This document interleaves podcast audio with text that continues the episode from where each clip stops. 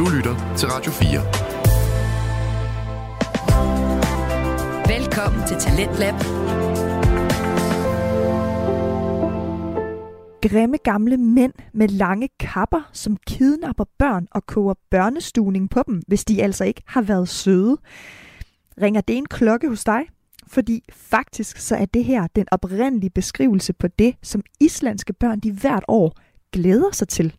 Det skal nemlig lige om lidt handle om de islandske julelats, gamle folkesavn, om det, som der altså i dag på Island ville blive beskrevet som en drillenisse, og ikke som gamle, grimme mænd, der kidnapper uartige børn. Men er det ikke alligevel en fascinerende fortælling, og hvor kommer det egentlig fra? Præcis det, det dykker den dygtige Maria Kudal ned i i sin podcast Frygteligt Fascinerende.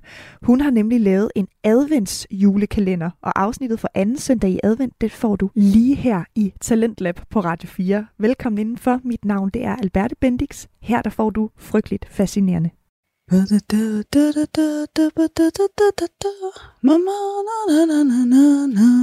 Glædelig anden søndag i advent, og velkommen tilbage til den mest uhyggelige adventskalender i byen.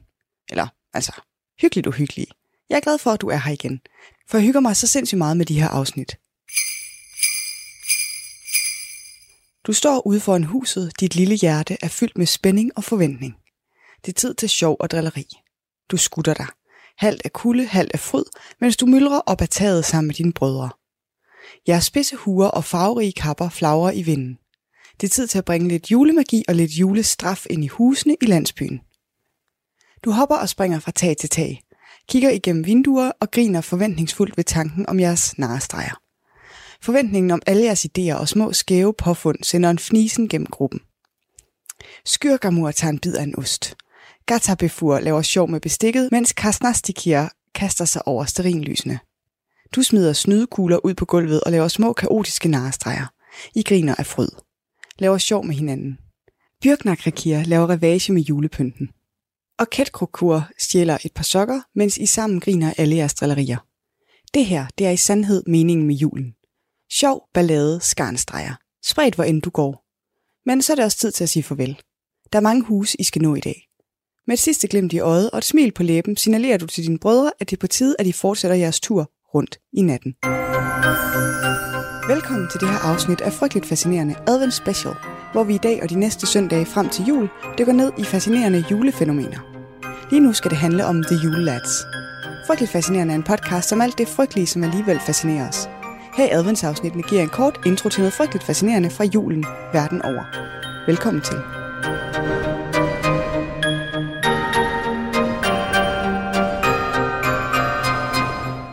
Aha. Som du måske regnede ud fra min lidt sneaky teaser i sidste uge, så er jeg tilbage med lidt juleuhygge fra Island. Og den dysfunktionelle familie af julevæsener, som vi så lidt på sidste søndag med Gryla. For Gryla, hun er ikke alene i sin hule, og hun er ikke alene om at sprede uhygge til jul i Island. Hun har sin kat, som vi også talte om i sidste uge. Og så har hun altså sine sønner. 13 uhyggelige, men også lidt hyggelige julelads. Og det er dem, som det skal handle om i dag. For en af de mest kendte julemyter er muligvis troen på The Yule Lads, som er en gruppe af 13 uhyggelige, men også sådan lidt klovneagtige figurer, der ifølge traditionen vandrer rundt i de islandske landsbyer i december for at bringe børnene gaver eller straffe dem, afhængig af om de har opført sig godt eller dårligt. Julelads er normalt afbildet som gamle, grimme mænd med skæg og lange, tætte kapper, og de er kendt for at have hver deres specifikke karaktertræk, og for at have en forkærlighed for særlige slags mad, f.eks. skyr eller kartofler. Nogle af dem er kendt for at stjæle mad, mens andre mest er kendt for at være ubehagelige og næsten onde, og andre igen mest finder på drilleri og løjer, lidt ligesom nisserne i Danmark. Traditionen med julelat stammer fra den islandske folketro og er blevet fejret gennem mange år. De fleste børn på Island venter spændt på julelats besøg og glæder sig til at få gaver eller se, hvad de har i vente. Julelats er også kendt for at efterlade røde striber på kinderne af børn, der har været særlig gode. Historien er dybt forankret i de islandske juletraditioner og mytologi. Deres oprindelse går tilbage til gamle islandske legender og historier, og de har udviklet sig og gennemgået forskellige transformationer gennem tiden. Julelats har rødder i oldtidens islandske folketro. I begyndelsen bliver de beskrevet som skikkelser, der besøger menneskers hjem i perioden op til jul. De er oprindeligt nogle lidt mere skræmmende væsener, der mest laver ballade og stjæler mad og skræmmer folk. Nogle steder i gamle optegnelser er der også lidt mere uenighed om, hvor mange der egentlig er. 13, 12, 10, 15. En flok i hvert fald. Og de var mere sådan en enhed med en samlet personlighed, end de var 13 individer. Som årene går, så bliver julelats mere fastlåste som en gruppe på 13 små, skæve, festlige væsener med mere specifikke karaktertræk og personligheder. Deres egenskaber bliver defineret i de gamle islandske skrifter og historier, og de bliver gradvist mere legendariske og hyggelige og betydeligt mindre skræmmende. For eksempel så husker du måske fra sidst, at Grøland nogle gange napper uartige børn og koger dem til stuning og fodrer dem til sine børn. Men det er altså den sådan lidt ældre version af The Julelats, at de sådan spiser børnestuning. I nyere tid er de mere drillenisser end børneædere. For med tiden har julelats bevaret deres plads i den islandske julefejring, men deres karakter er blevet mere moderne og venlig. De kommer med gaver og sjov i gaden til børnene, og de spiser dem altså ikke mere. Men de besøger stadig børn i de sidste 13 dage op til jul, med festlige indslag og gaver og drill. Med tiden har The Julelats også fået interesse globalt. De hyggelige og farverige karakterer, kombineret med deres historiske baggrund, har tiltrukket opmærksomhed fra folk over hele verden, der er nysgerrige efter at udforske juletraditioner og legender. På den måde så er julelats virkelig et eksempel på en udvikling i folketroen fra mere skræmmende og mystiske skikkelser til festlige, karakterrige figurer, der spreder glæde og julemagi i både Island og internationalt. Kulturarv, modernisering og bevaring af traditioner i én stor smuk forening. Og her til slut så vil jeg bare lige anbefale at give podcasten periodisk et lyt. Den handler om det periodiske system, men også om meget mere end det, og nogle af afsnittene er virkelig frygtelig fascinerende. Det kunne fx være det allerførste afsnit, der handler om Brint og om Hindenburg-katastrofen. God fornøjelse. Det var lidt om The Julelads, en advent special fra Frygtelig Fascinerende. Researchet skrevet, optaget og redigeret af mig. Jeg hedder Maria. Næste afsnit kommer tredje søndag i advent, og de næste søndage frem til jul. Hvis du kan lide det, du hører, så sig til din danselærer, at julen starter i podcasten Frygteligt Fascinerende. Tak for nu.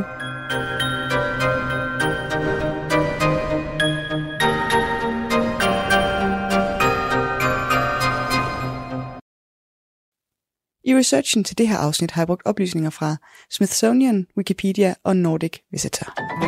Du lytter til Radio 4. Her i Talentlab, der skal vi nu helt ned i dybet, helt ned i det musikalske univers inden for house-genren. En genre, som måske ikke er sådan den mest udbredte genre, og som måske ikke er den flest mennesker lytter til. Men det skal vi altså i øh, den her time af Talentlab sammen med podcasten Medieubåden. Og Medieubåden de er simpelthen en podcast, hvor værterne Kasper Møller Jensen og Christian Smelling Pedersen, de i hvert afsnit dykker ned i en eller anden form for underholdningsmedie. Og de to, de har altså en forkærlighed for bandet Daft Punk. Og dem kender du måske bedst fra nummeret Get Lucky, det store internationale hit. Men der er altså meget mere til det her band, og det skal vi høre mere om nu i Medieubåden.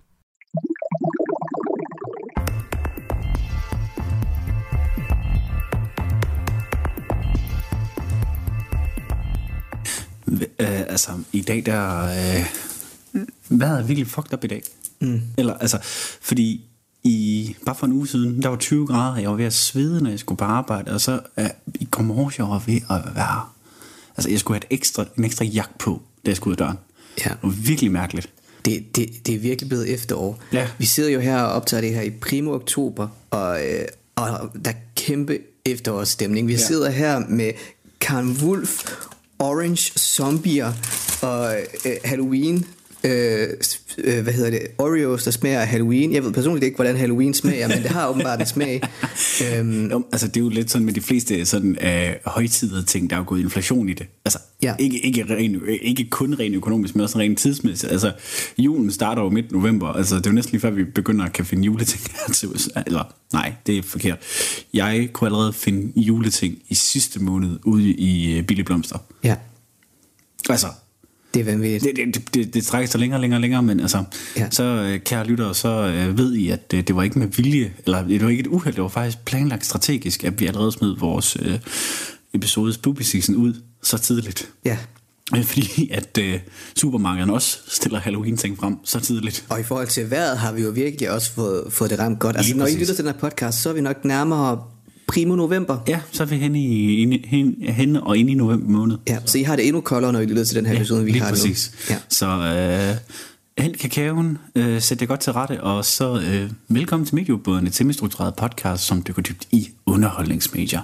I dag i studiet, vi har manden, der lever sit liv som en synthesizer, Kasper Møller Jensen. og øh, Manden, der både gerne øh, vil around the world og gør det harder, better, better faster and stronger, Christian Smelling Pedersen. Sådan. Og øh, hvis I øh, fanger øh, introen i dag, så er det fordi, vi skal snakke om bandet Daft Punk. Ja. Den øh, skønne duo, der har øh, lavet en øh, interessant blandet palette af musik, men dog inden for samme type genre hele vejen igennem. Ja, de, de, har, de har virkelig øhm, de har formået at, at øh, hele tiden holde du ved, fødderne fast solidt plantet mm. i deres musikalske rødder, men Ja. har udforsket dem på forskellige måder. Men øh, en af grundene til, eller ja, en af grundene til, at øh, vi i dag gerne vil snakke om Daft Punk, det er fordi ja. både Kasper og jeg er faktisk rigtig godt kan lide Daft Punk, synes de kommer med godt musik, og det kan bruges til øh, ja, næsten enhver situation mm. i, i, i hverdagen og til festivitas. Ja, primært festivitas, vil jeg sige. Ja, ja. Ah, en, øh, en god plat Daft Punk, mens man kører en tur, det har vi jo gjort før. ja det er også fedt. Det, det kan altså et eller andet. det er rigtigt. Vi kørte til Horsens, imens vi lyttede til um, Alive lige 2007 præcis. albumet. Ja, det er fandme et fedt album. Ja, og det, det kunne vi også tage snakke om. Det gør altså noget ved, øh, ved køreturen her. Og så den anden ting, det er jo, at øh, som vi nævnte i vores øh, jubilæepisode Mhm. for et par gange siden nu, så øh, er, har der været øh, nogle af deres sange og albums, der har øh, fyldt rundt her i år nemlig. Ja, primært deres sidste album. Ja. Definitivt sidste album, desværre. Random Access Memories øh, fylder 10 år i år. Så øh, det er sådan lidt det, øh, episoden den her i dag, det er Daft Punk, lidt omkring dem og en masse omkring deres musik. Ja. Og det er jo dig, der har rådet, Christian. Ja, hvis vi sådan lige skal starte lidt med, øh, med hvad og hvem er Daft Punk egentlig, så består Daft Punk af duoen Thomas Bancheler og øh, Guy Manuel Deum Christo. Mm. Hvis navnet ikke var tydeligt, så er det to franskmænd, Ja. øh, som øh, mødte hinanden dengang, da de gik på det, der svarer til gymnasiet i Paris. De har simpelthen kendt hinanden, siden de to de gik på gymnasiet sammen. Og øh, de startede øh, et lille rockband i øh, herrens år 93, så øh, det er jo faktisk også 30 år siden. Mm, ja, det var dit fødselsår. Ja, ja, lige præcis. Så Den der, connection har jeg faktisk slet ikke lavet. Nej, lige præcis. Så der er jo faktisk sådan lidt sådan en dobbeltting der med, øh, med det, hvor de så startede med at hedde Darlin, D-A-R-L-I-N apostrof. Øhm, hvor til de så endte med at gå over og skifte navn til Daft Punk mm. øh, i ja, hvad kan man sige faktisk, her i 93, fordi de spillede i bandet fra de gik på, Darlin, fra de gik på gymnasiet til 93. Så ja, Daft Punk, 30 år gammel, herrens år 93. Mm. Det var et år, der gik op og ned. Ja. Men ja, øh, Daft Punk, selve navnet kom jo af, at de øh, med deres øh, rockband fik en øh, musikanmeldelse af en øh, britisk øh, ja, klumme, eller øh, musikanmelder, og kaldte deres musik, hvis jeg lige skal citere titlen, eller artiklen ordret, ja. og øh, det var simpelthen, at fordi at de sagde med sangen der, at det var øh, daft punky trash. Mm. Sagt på godt engelsk med, det var simpelthen sådan, altså...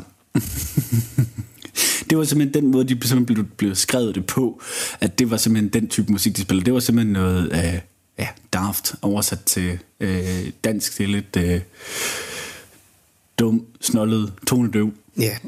Øh, punky trash. Ja, altså jeg ved, ikke, jeg ved ikke, hvem der skrev den anmeldelse, men jeg tør Nej. godt antage, at det er et klassisk eksempel på sådan en, øhm, en ældre, opknappet herre, mm. der ikke lige var med på øh, de unges nye mm. noder. Ja. Og så fordi, at det ikke var øh, The Beatles eller Led Zeppelin, så var det noget værre juks. jeg antager, at det var et eksempel på det. Der, der er en chance for det, og hvad kan man sige, de, de har jo sådan, hvad kan man sige, brugt meget tid i øh, undergrundsverdenen i netop øh, øh, Paris, hvor der faktisk også er mange andre kunstnere, der har øh, trådt deres, øh, deres ben inden for, hvad kan man sige, inden for house og techno, mm. hvor det er, de har spillet på mange natklubber og sådan noget. For eksempel David Guetta, mm. øh, der har fortalt en sjov historie på et tidspunkt om, at øh, DJ-pulten, den var gemt øh, nede i en kælder, så der lige var sådan en lille video, hvor man kunne, eller en lille hul, hvor man kunne se en masse fødder på en klub i Paris, hvor man mm. skulle stå og spille for, og han kunne ikke høre selv, hvad folk de synes, så han skulle gå, ud, gå op ad trapperne og ud af døren for at tjekke, synes folk egentlig det, er, det er godt, og så kunne ned igen for at rette til.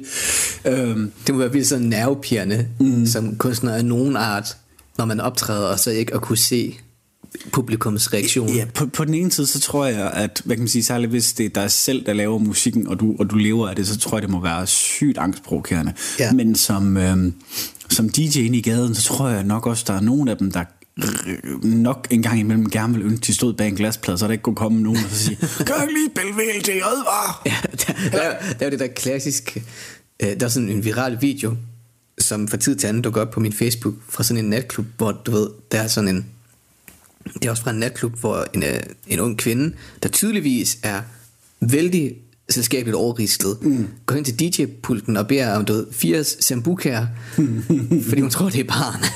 det, det, kunne- det, det vil sådan en DJ nok også gerne slippe for, tænker jeg. Ja, øh, det, det, det vil jeg nok ikke sådan... Det vil jeg gerne tro, at det, det er de nok ikke så, så meget til. Men altså, ja.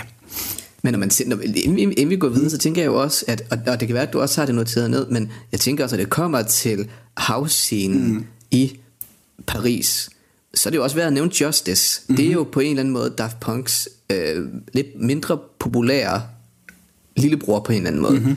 Øh, de, de lavede jo også housemusik, som er meget ala Daft Punk. Mm. Øh, Ja, om, Omkring den her periode går, går, går, går, du gerne lidt mere ned i det, fordi det har jeg ikke noteret så meget om. Det var bare lige en kort lille remind. Men ja, Ja, altså det er også bare, også bare lige for, for at nævne det, at, mm. øh, at hvis man er til den her slags musik, mm. så øh, Justice's selvtitlede album er, er en klassiker inden for den genre også. Mm. Øhm, kom så godt nok lidt senere end Daft Punk, men, men stadigvæk også et, øh, et Paris-band, som også øh, var ret sådan, øh, essentielt inden for den her genre. Ja, fordi hvad kan man sige, den måde, som Daft Punk tit blev, tit blev defineret på, i hvert fald i deres, øh, skal vi sige, mange af deres, øh, i hvert fald i deres tidlige år, der er det funk acid house, mm. de, de synes jeg kører med. Hvor det er sådan den her sådan lidt mere tr- trippy, ja, trippy ting, de synes jeg kører med. Ja. Og jeg kan se, at du sidder og leger med, øh, med, med, med, med et par sange derovre. Mm. Øh, så hvad kan man sige, altså for ligesom sådan at kunne forstå, hvad kan man sige, fordi det var jo ikke, øh, meget vokalisme der, der var med til at starte med, og det er det jo egentlig heller ikke på ret meget af deres, hvad kan man sige, af deres numre, der er det jo soundbites eller sound samples, de bruger til at komme med, øh, med, hvad kan man sige, med stemmer og med, og med sangdele og sådan noget her til det her. Så det er jo ikke, fordi det er, det er et band, der er kendt for musikken, ikke for stemmen, hmm. hvis man kan sige det sådan. Og man kan sige, når deres egne stemmer mm. er i musikken, så er de jo også vocodet som... Ja, altså det er, der er, skruet på, der er skruet på samtlige knapper. Ja, Der er skruet på samtlige knapper til, til ugenkendelighed. lige præcis. simpelthen specifikt til ugenkendelighed. Men en, en ting, der er sjovt med Daft Punk, hvis man nogensinde har set dem optræde, altså teknisk set ved man jo ikke, hvordan de ser ud. Mm. De render jo rundt med, med hjelme på, og det er ja, øh, med, med to hjelme på, altid. Ja, det altid. er nok også sådan, Og, de fleste genkender dem. Selvom de ikke kunne nævne en sang eller et album med Daft Punk, Ja. så har de set de der hjelme før. Præcis, og altid øh, full suits og sådan nogle ting, sager. Altså, det er egentlig altså, mm. full suits og hjelm, og så kører det derfra. Og, så det er jo sådan øh, meget, meget ikonisk, og det passer også lidt ind i, hvad kan man sige, deres, øh, deres cameo, de lavede i filmen Tron Legacy. Mm som er opfølgeren til øh, Disney-filmen Tron, hvor det de faktisk står og spiller inde på en natklub ja. I deres attire, ja. Der bare passer der til, og det var også dem, der lavede hele soundtracken dertil. Ja. Øh, De-Rest. Mm. Øh, super god sang. Mm. Super, super, super, super, super lækker sang. Og det har, hvad kan man sige, også genereret sådan lidt den her, sådan, hvad kan man sige, sådan myte omkring dem, altså er de ikke er det bare robotter? Er der nogen, der sidder, er der, en, er der nogen, der sidder i en kælder et eller andet sted og bare laver det her, og så er der to mennesker, der trykker på en play-knap og står og lader, som om de mm. laver et eller andet? Eller, hvad er der egentlig omkring det her? Fordi de ofte er meget private Ja. om det, øh, på mange måder. Så er de jo meget, meget private og meget, meget holdt tilbage. Mm. Øh, og hvad kan man sige, man kan også huske, der har jo også været en hel øh, æra af deres musikvideoer blandt andet, der har været primært øh, animeret, og øh, altså hele, hvad kan man sige, øh, historien, der ligger fra One More Time, Harder, Better, Faster, Stronger, og så er der vist en mere, der også der, hvad, hvad den blev hed. Det kan du huske. De tre, der ligger der, hvor det faktisk er sådan en helt sådan mini animeret film nærmest. De, de udgav jo faktisk en film. Mm. Jeg kan desværre ikke huske, hvad den hedder. Men der var jo øh, musikvideoerne til de der tre sange, ja, som du nævner. Mm. De blev klippet til en, en egentlig kortfilm. Ja, nemlig. øh, som var animeret i den her meget sådan japanske Ja, anime-agtige stil. virkelig, virkelig anime-stil. Uh, mega fed, mega trippy, men, men mega... Uh, men, men også igen... Men der går vi jo øh, faktisk lidt, lidt længere frem også, fordi så er vi Ja. faktisk helt hen til deres andet album, Discovery. Ja, lige præcis, fordi altså, hvad kan man sige, for tiden, der var det jo, hvad kan man sige, uh, virkelig, virkelig, virkelig spændende. Nu har jeg virkelig sådan på mange måder trawlet internettet uh, for at finde mega meget historie omkring dem. Der er ikke ret meget historie omkring dem generelt. Og det er jo det sjove ved det, men altså, hvad kan man sige, en uh, acclaim, vi, vi selvfølgelig kan, uh, kan, kan sige, det er, at de uh, fik jo en, uh, en uh, de har været med til at få en Grammy. Mm. I 2014. Ja. Det var for Random Access Memories, ikke? Med Get Lucky, Ja, som vi lavede sammen med um, Pharrell. Lige præcis, lige præcis, lige præcis. Der, øh, lige præcis, det var nemlig for øh, Get Lucky med, øh, med, med, med hele det setup der. Så det var jo nice nok, at de rent faktisk også har fået noget at klemme der. Men, men hvis man skal sige det sådan, hvad var din introduktion egentlig til Daft Punk dengang? Altså, øh, jeg, jeg blev jo født det år, øh, som Daft Punk faktisk udgav deres debutalbum, mm. øh, Homework. Ja. Øh, og derfor er øh, Daft Punk heller ikke ligefrem noget, jeg sådan er vokset vildt meget op med i sådan min tidlig, tidlige barndom. Altså jeg, jeg, jeg, jeg begyndte jo at interessere mig rigtig meget for musik meget tidligt i mit liv. Men det var egentlig først, da jeg var en, ja, en 15-16 år, da Random Access Memories udkom, at jeg først fik rigtig øjnene op for Daft Punk, ud over de der sange, som man altid har hørt med Around the World, Harder, ja. Better, Faster, Stronger, mm. og alle dem der, og øh, Kanye's øh, udgave af Harder, Better, Faster, Ja, hans øh, Stronger, hvor han, voice, ja. hvor han øh, både sampler øh, vocals, og han også sampler noget af musikken der, ja. Ja, øh, men min introduktion, der hvor at jeg virkelig, du ved, fik den der... Øh, mit hoved Mm. eksploderer-agtige oplevelse med, med Daft Punk, det var med Random Access Memories albumet. Ja. Øhm, også fordi, og, og jeg snakkede også lidt om det i en af vores første episoder faktisk, mm. men bare for at recap, at jeg tror i den periode i mit liv, da jeg var de der 15-16 år, mm.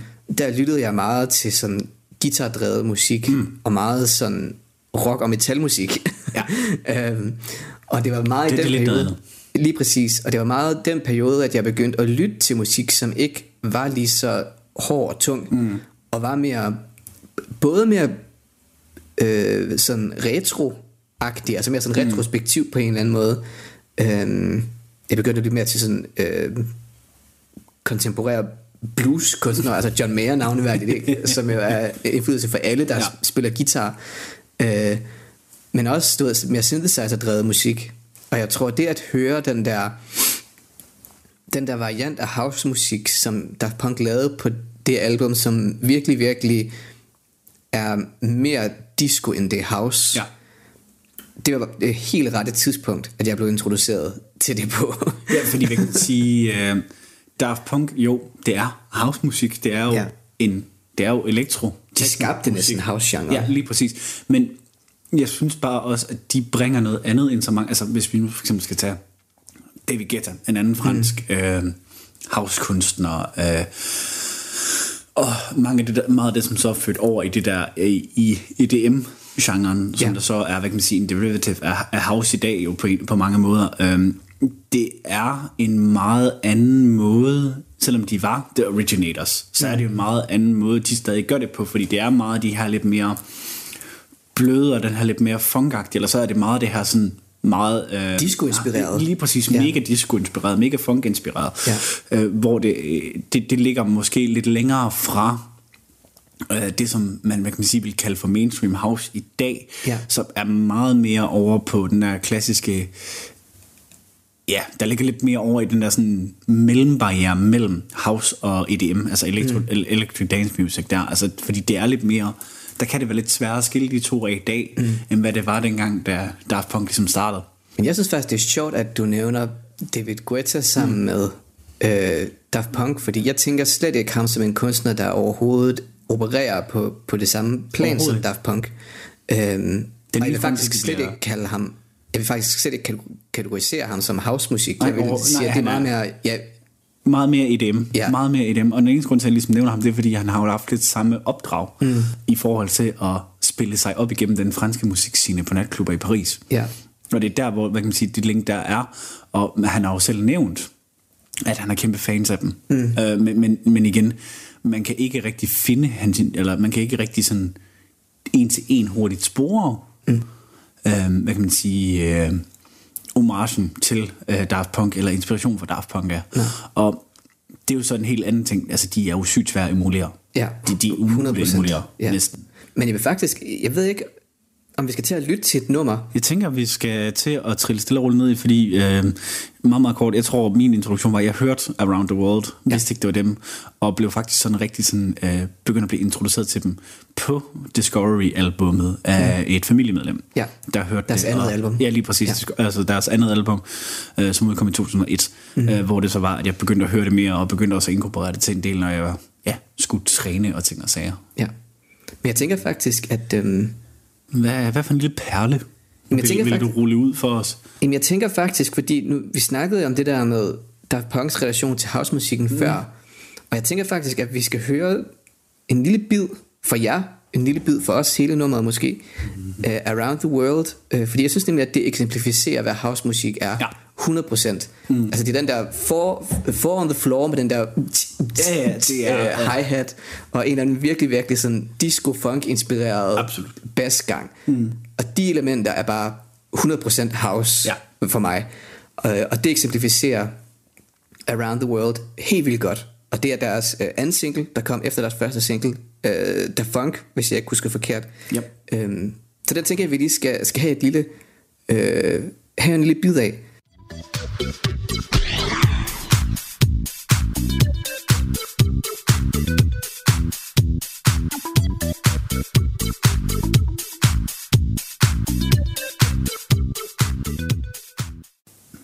Men den sang er jo lige præcis et super, super godt eksempel både på det her med, at det er funk og acid house. Altså det er jo den, den her sådan kombination med, at det er housemusik, lidt mere trippy housemusik, og så med den her sådan funky baseline, der går igennem det hele, og klassisk old school musik, fade in, fade out på det hele altid. Altså det, den, øh, det er jo den her, der er på, for, for mange af de her sådan grundsten, både i forhold til opbygning af den, og også der kommer det her breakdown her på den her måde. Altså den er jo egentlig et klassisk eksempel, altså den er jo lidt, eller det du vil svare til, hvis man skal lave en god film, så skal man se på, man, så skal man se på The Godfather. Hvis man, du skal lave et godt stykke housemusik, så skal du lytte til Daft Punk. Ja, jeg bliver simpelthen nødt til at sige, vi, vi har lige hørt hele nummeret mm. Around the World. Det er et syv minutter langt nummer, hvor det eneste, der bliver sunget, er Around the World. Mm. Altså sådan et styrligt antal gange. Mm.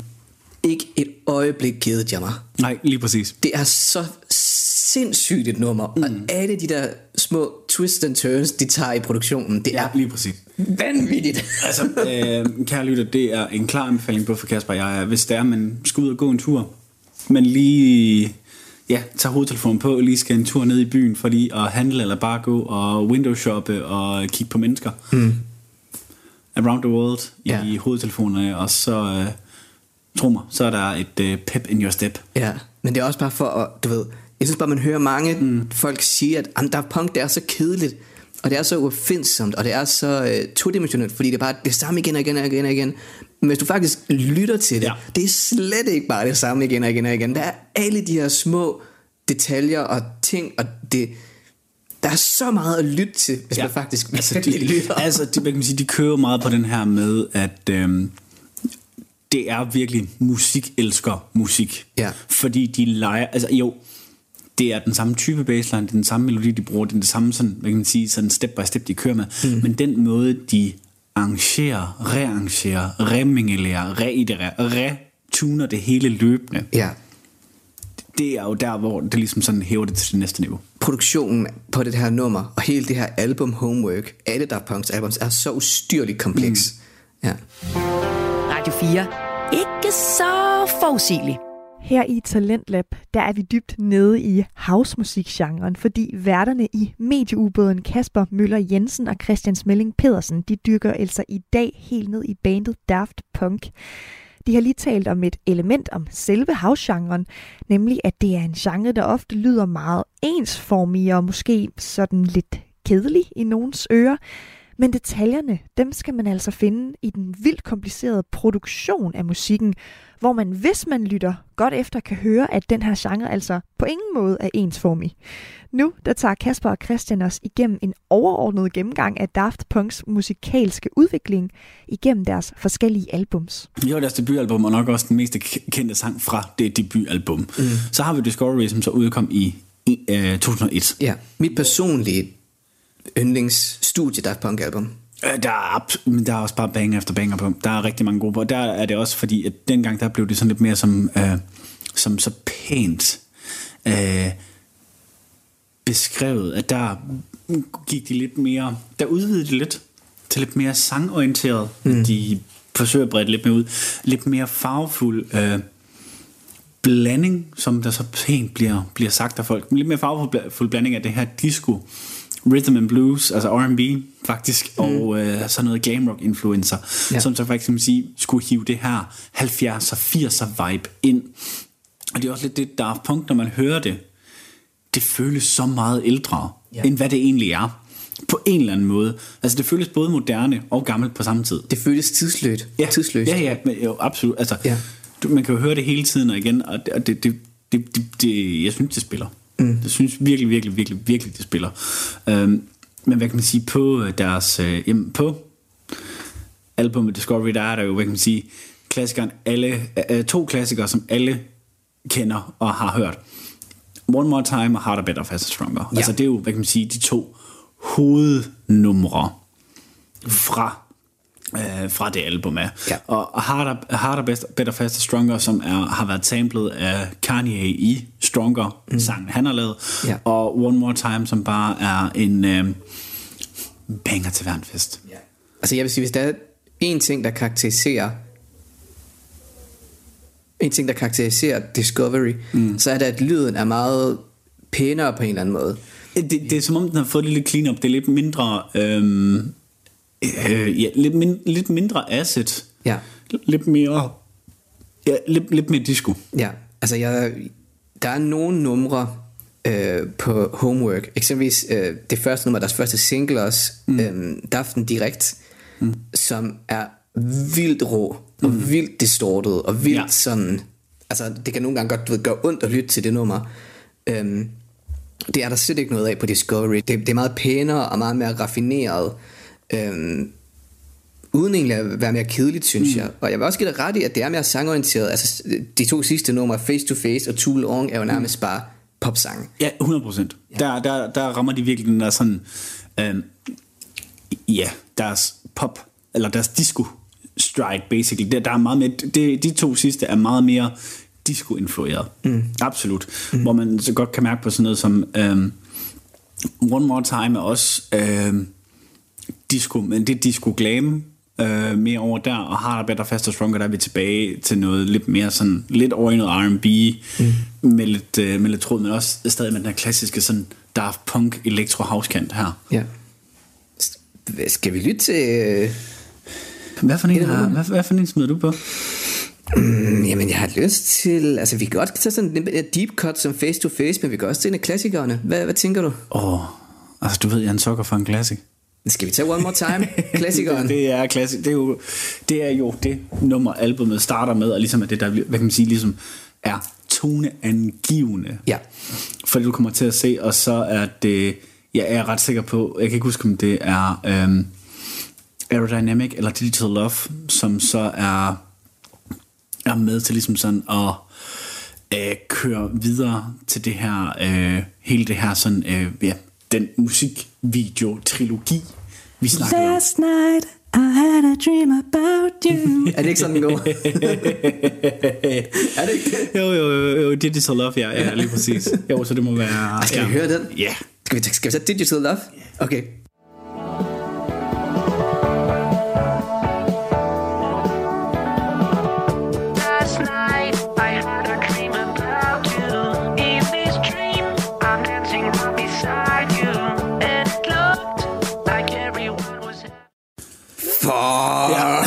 Altså, Digital Love, den, øh, den ligger jo der. Øh, og den var jo, som vi nævnte før, den er en del af den her sådan hele sådan musikvideo øh, system, som så er lavet om til den animerede film Interstellar uh, 5555. Ja, det er det, den hedder. The, the Story of the Secret Star System. Og alle S'erne er skiftet ud med femmer. Ja. Som så er egentlig faktisk bare øh, alle musikvideoerne fra Discovery-albummet, mere eller mindre. Og selvfølgelig har den da et japansk navn til at starte med. Mm. Som er Interstellar for Faberu. Super. Som så betyder Interstellar 4-5 celler. Mm. Fedt. ja. Øh, Men hold kæft, det et nummer. et virkelig godt nummer. Og det er jo så her, hvad kan man sige, hvor man følger netop det her. Sådan, øh, band, der hedder The Crescent Dolls. Egentlig, hvor der er, der er forskellige der, hvor man faktisk følger dem, at de i One More Time starter med at stå og spille deres koncert der, bliver i uh, Aerodynamic uh, bortført. Digital Love kommer, og de, man kan se, der er sådan en lille kærlighedsaffære, ting og sager, harder, better, faster, stronger, og der, hvor de bliver reprogrammeret mm. til at gå fra, hvad de her øh, aliens med blå hud, Ja. til at ligne mennesker. Mm. Og alle deres øh, minder bliver lavet om fra alien-ting til mennesketing. Og ja, så Meget Barbie-coded næsten. Ja, lige præcis. og så kører den bare hele vejen. Altså det er simpelthen, hvor man i stedet for at lave øh, det blackface, så er det whiteface. Super.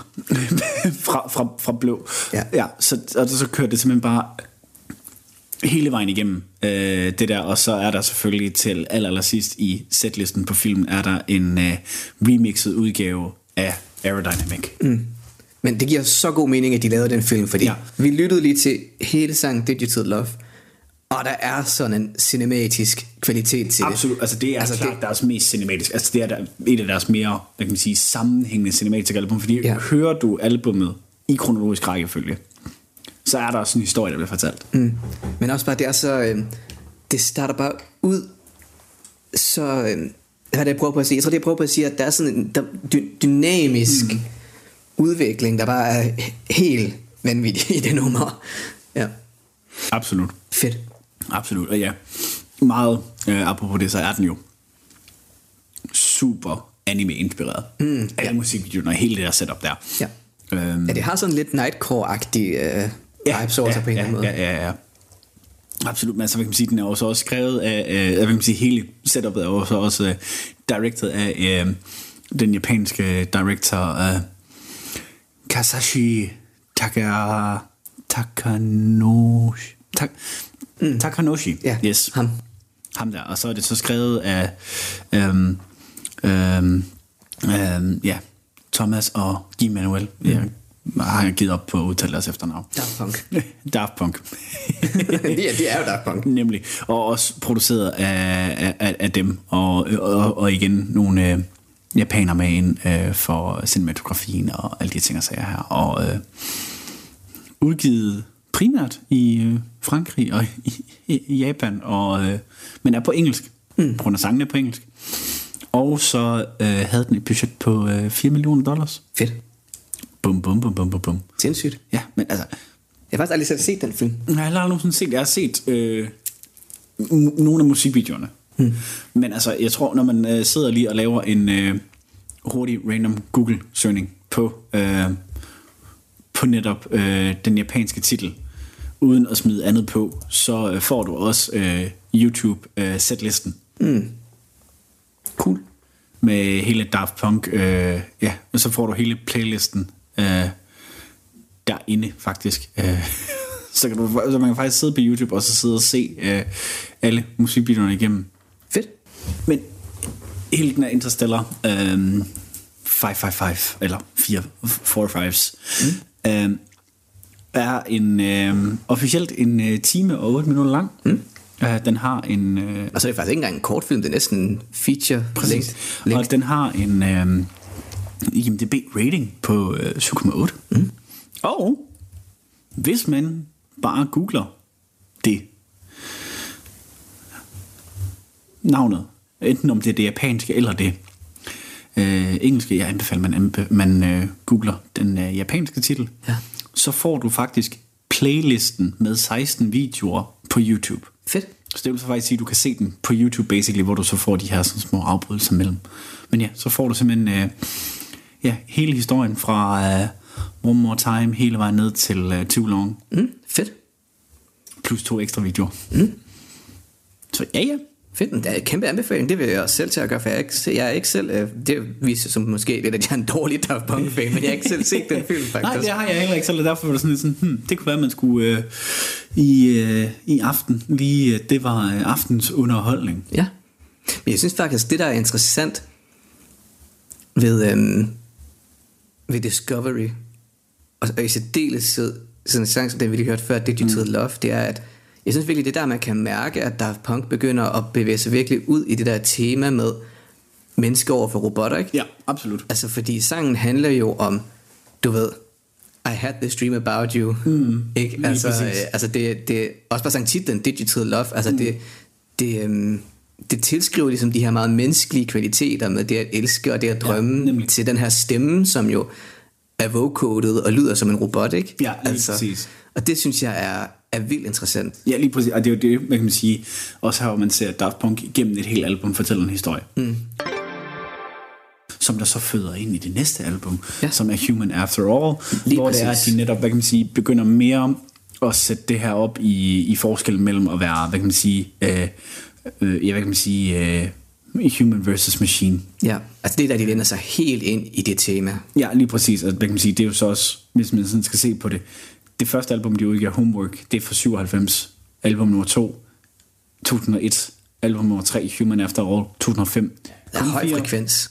kun fire års pause imellem, selvfølgelig med en masse ture, en masse andre ting og sager, de selvfølgelig har lavet og sådan noget der. Ja. Men at de så kommer ind til den her, og at, hvad kan man sige, igen, de starter med, øh, hvad kan man sige, det første, den, det, det første track, Human After All, og hvad kan man sige, skal vi sige, måske nok øh, min favorit, eller den er lidt svær, fordi jeg, har, jeg tror, jeg har to favoritter på det her album.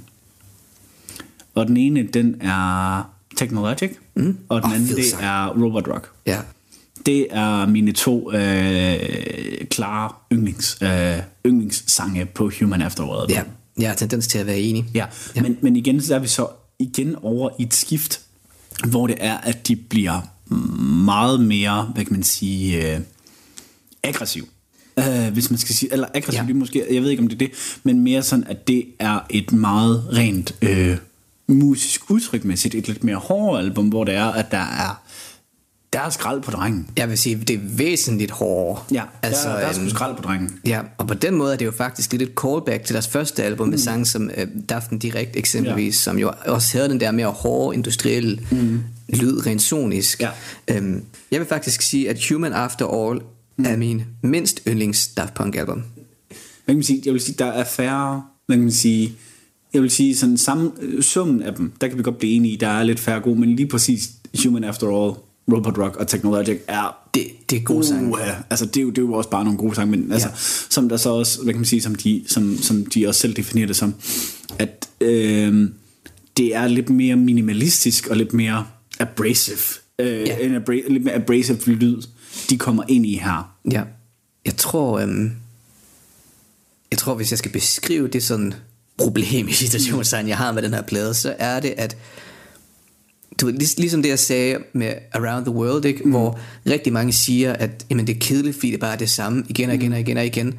Men, men når man faktisk lytter til det, så ja. er der alle de her detaljer og de her små mikroting, ja. Der ligesom hele tiden holder en, du ved, it's keeping you on your toes Ja, på en eller anden måde, hvis man virkelig, virkelig lytter til det.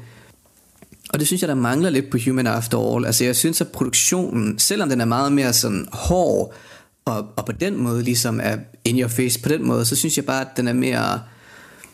Den føles også mere todimensionel, fordi ja. Den, den føles mindre nuanceret på en eller anden måde. Og den føles ikke helt lige så detaljeret, som den har gjort på deres andre albums. Øhm, og derfor, og det kommer vi måske til, men, men jeg foretrækker faktisk versionerne af de her sange, som er på Alive Ja, på 2007 live-albumet, ja. albumet, ja. Øhm, det er min personlige holdning. Øh, men jeg vil 100% give ret i, at der er nogle essentielle og fantastiske sange på det album, som eksempelvis, øh, for mig i hvert fald, specifikt Robot Rock ja. Ja. og Technologic. Ja. Ja, Og det er sådan netop også dem, der hvad kan man sige, føder rigtig meget ind i hvad kan man sige, selve namesake for albumet, også der er Human After All, det er med, hvor ligger grænsen mellem menneske og teknologi. Ja. Øh, som nok også måske er en af grundene til, at Daft Punk også, nu springer vi til lige godt nok album frem lige meget, meget kort, men at de også var med ind over Tron Legacy mm. øh, albumet her, som de har lavet 100%, og hele ja. soundtracket dertil. Ja. Men netop det er den her sådan grænse mellem maskine og menneske. Mm. Jeg synes, det der også er så fedt ved det, der er, at, at de, de får også maskinerne til at lyde menneskelige på en eller anden måde. Præcis. Altså igen, hvis på Digital Love, ikke, selvom stemmen er kører igennem den her vocal, så lyder mm. den jo abnormt emotionel, og du er ikke i tvivl om, hvad det er for en følelse, stemmen prøver at overbevise dig ja, ja, altså, at du sige, altså, allerede siden øh, 2001 har Daft Punk advaret os mod øh, the, the Rise of the Machines. Ja, lige præcis. det, har, det, det, hvad kan man sige, det har de jo lidt, det, så at folk de ikke krediterer dem nok for det, det, det er måske faktisk lidt... Øh, det er sgu lidt skidt, mm. yeah. at de bliver krediteret nok for, hvad kan man sige, at være med på dem her, men, øhm, men ja, hvad kan man sige, nu har jeg, altså, jeg vil sige, jeg har svært ved, om, om det er te- uh, Technologic eller uh, Robot Rock for mig, der er den bedste uh, på, på det her album, fordi um, for mig kommer det meget an på dagen. Mm. Technologic, det er mere, hvis jeg skal lave en eller anden sådan um, mind-numbing task, så passer den perfekt. Yeah. Robot Rock, jeg skal i bilen, og jeg skal afsted, eller jeg skal ud og, ud og, ud og løbe en tur, eller der er noget, der skal ske hurtigt. Altså, så er det klart Robot Rock, øh, ja. vi kører med. Øhm, for resten, Robot Rock har jo også, udover der er også et par, par af deres andre sange, der også har med, Robot Rock var jo med i et af DJ Hero-spillene. Mm, ja. Det giver god mening. Ja, DJ, det var så DJ Hero 2, fordi der kunne man nemlig sætte Guitar Hero adapteren med gitaren til os, mm. og så kunne man nemlig spille øh, ja, elgitar-delen på øh, på, øh, på, på selve gitaren, ja. mens man så stod og trykkede på de tre knapper og rykkede på turntable på den anden. Men den synthesizer, det, den lyder nærmest også bare som en elektrisk guitar. Absolut. Altså, altså det, er, det er en guitar riff næsten, de spiller præcis, på den. altså det er jo det, der egentlig er så også er en, en ting, de heller ikke får de tit ikke får nok credit for, det er, hvor meget de kan få ud af en synthesizer. 100 procent. Altså, de, de kan jo nærmest alt ja. på en synthesizer. Altså, Fuldstændig man skulle tro, de har skilt en af, og så prøvet, og så bygget den op igen, og så startet forfra. Altså, det er jo næsten der, der vi er henne, i forhold til, hvor godt de behersker den. Men det kan jeg godt lide, at du siger det, fordi det er egentlig nok også en af de kvaliteter, som jeg allerbedst kan lide ved elektronisk musik, mm. fordi en synthesizer, den kan du forme til at lyde næsten ligesom du har lyst til. Og, og jeg synes, at jeg kan godt lide det. Jeg tror faktisk, jeg har hørt en eller anden, jeg kan ikke huske, hvor jeg hørte det, men jeg hørte lidt det samme sagt om, du ved, animationsfilm, mm. at hvis man skal lave animationsfilm, hvorfor skal man så, du ved, hvad kan man sige, holde sig til at portrættere det virkelighedsnære? Hvorfor mm. ikke, du ved, udnytte de muligheder, der er i, at man kan lave og skabe, hvad man har lyst til? Og jeg synes, at elektronisk musik kan rigtig, rigtig meget det samme. Altså det åbner op for så mange muligheder til at skabe lyde og skabe miljøer og verdener, som man slet ikke ville kunne med mere traditionelle øh, instrumenter, og i særdeleshed ikke, hvis man øh, kun vil bruge akustiske instrumenter. Jamen altså, fordi hvad kan man sige, at man nogle gange sådan gør, eller hvad kan man sige, fornedrer folk, der laver elektronisk musik, fordi ah, du skal bare stå på, på en computer, og så bip, bop, bup, og så kører ja. det, og så... Øh, mm. Men for at lave god elektronisk musik, skal du have en ekstrem stor forståelse for det akustiske og det analoge, ja. for at kunne opnå ligesom det samme niveau. Ja. Det kræver, altså jeg vil sige, nu, hvis du skal lave god elektronisk musik, kræver det næsten mere, end du kan beherske en guitar. Mm. Altså igen, det kræver ikke for at akkreditere folk, der kan finde ud af at bruge en guitar. Mm. Hverken, både hvis vi skal snakke... Øh, Kaspers øh, eventlige Man Crush Monday, øh, John Mayer eller, eller, eller Ed Sheeran eller nogen af de andre. Ja. Det er slet ikke for at akkreditere dem, fordi det kræver stadigvæk meget. Men det kræver noget kunne, andet. For, for at kunne bruge en guitar. Mm. Og, og for at kunne spille noget, der lyder godt. Men du kan nemmere med et øh, akustisk øh, instrument, der kan du nemmere sjuste dig frem til, at det lyder godt. Ja. Du skal stadigvæk have både en god melodisk og en god teknisk forståelse for at kan få det til at lyde godt. Mm. Men med, med, med et elektronisk medie som en synthesizer. Altså jeg, jeg kommer sådan til at tænke på, nu, nu handler det ikke om hende i den her episode, men jeg kommer igen til at tænke på Sophie, ikke? Fordi hun er kendt for at bruge et, øh, en software synthesizer. Jeg tror vist nok, den hedder Serum, hvis jeg ikke tager ja, helt fejl. Ja, og, og til, til de lytter, der ikke lige er helt med, så Sophie, det er øh, Kaspers evi, øh, for evigt øh, Women Crush Wednesday. Ja, fuldstændig. hun, er, hun er mig bekendt hun er min generations Apex Twin, eller mm. var desværre, rest in peace, min generations Apex Twin. Fuldstændig vanvittig elektronisk producer, og hun er kendt for at bruge en, jeg er ret sikker på, at den, det software plugin, hun brugte til Serum, og det er, en, altså det er nærmest bare en terminal. Mm. Altså det, det, du, du skal programmere den synthesizer fra bunden, for at du overhovedet kan få noget lyd ud af den næsten. Mm. Og det gjorde, bare, det gjorde det bare muligt for hende at lave de her lyde, som ingen andre kunne lave. Og der var heller ikke nogen, der kunne emulere hendes lyd, fordi hun havde selv bygget dem op helt fra bunden. Ja. Altså, du kunne ikke bare, du ved, bruge en uh, Yamaha DX7 eller en... Uh, Profit 5 eller en eller anden synthesizer, som du bare havde til at lægge. Altså hun havde bygget synthesizeren op fra bunden. Og det er det, elektronisk musik kan. Ja. Altså du kan skabe lyd, som du aldrig nogensinde ellers ville kunne. Jamen, og det er jo lidt der, hvor vi faktisk også går lidt over i det her som vi har snakket med nogle i episoden omkring ikoniske stemmer. Det her med, at det er det samme med, når du laver elektronisk musik. Ligesom der er med en specifik stemme. Mm. I hvert fald inden for sang. Det, det, det, hvis det er lavet rigtigt og lavet fra bunden af, så kan det ikke replikeres, ligesom du ikke kan replikere en specifik stemme som Haley Williams eller mm. øhm, Johnny Cash. Mm. Fordi der er bare et eller andet øhm, inherent, de har. Og der er også et eller andet i forhold til den relation, øh, kunstnere som Charlie XX eller Daft Punk har med deres udstyr, ja. som ikke kan replikeres, fordi de ved specifikt, hvordan de lige skal rette den til en mm. halv millimeter. Altså du kan jo ikke, du kan ikke replikere den produktion, Sofie lavede for Charlie XCX. Nej. Igen fordi, at hun... Eller ja, Sofia. ja, Sofie. Ja. Fordi hun byggede det op helt fra bunden. Ja. Altså du kan ikke... Det var ikke bare et preset i et eller andet plugin, eller et eller andet standard plugin. Nej, det var altså, det. Og det, det er det fede ved elektronisk musik, synes jeg. Det er, det, det er så... Øhm, det er den her brede verden, hvor man bare kan lave hvad man har lyst Ja, jamen, altså, det, er jo, det, er jo, det er jo der, vi er ude i. Du, du skaber din egen verden. Altså, mm. det er der, vi er ude i. Det er ligesom, hvad kan man sige, kun fantasien, der sætter grænser for dig. Ja, det er musikkens svar på en fantasy- eller sci-fi historie. Ja, lige præcis. Lige præcis. ja. men, øh, men hvad for nummer, hvis du skal vælge et? Fordi jeg tror, til min dagligdag, så tror jeg, hvis det var så, at jeg skulle vælge et fra Human After All, så ville det nok være Robot Rock. Jeg er meget enig. Jeg tænker også, det er the quintessential ja. nummer for det her, den her ja, plade. Ja, lige ja. præcis. Og også viser meget godt, hvad det egentlig er, der adskiller den her plade fra de andre. Lige præcis. Ja. Skal vi sætte et lyt til det? Ja. Super.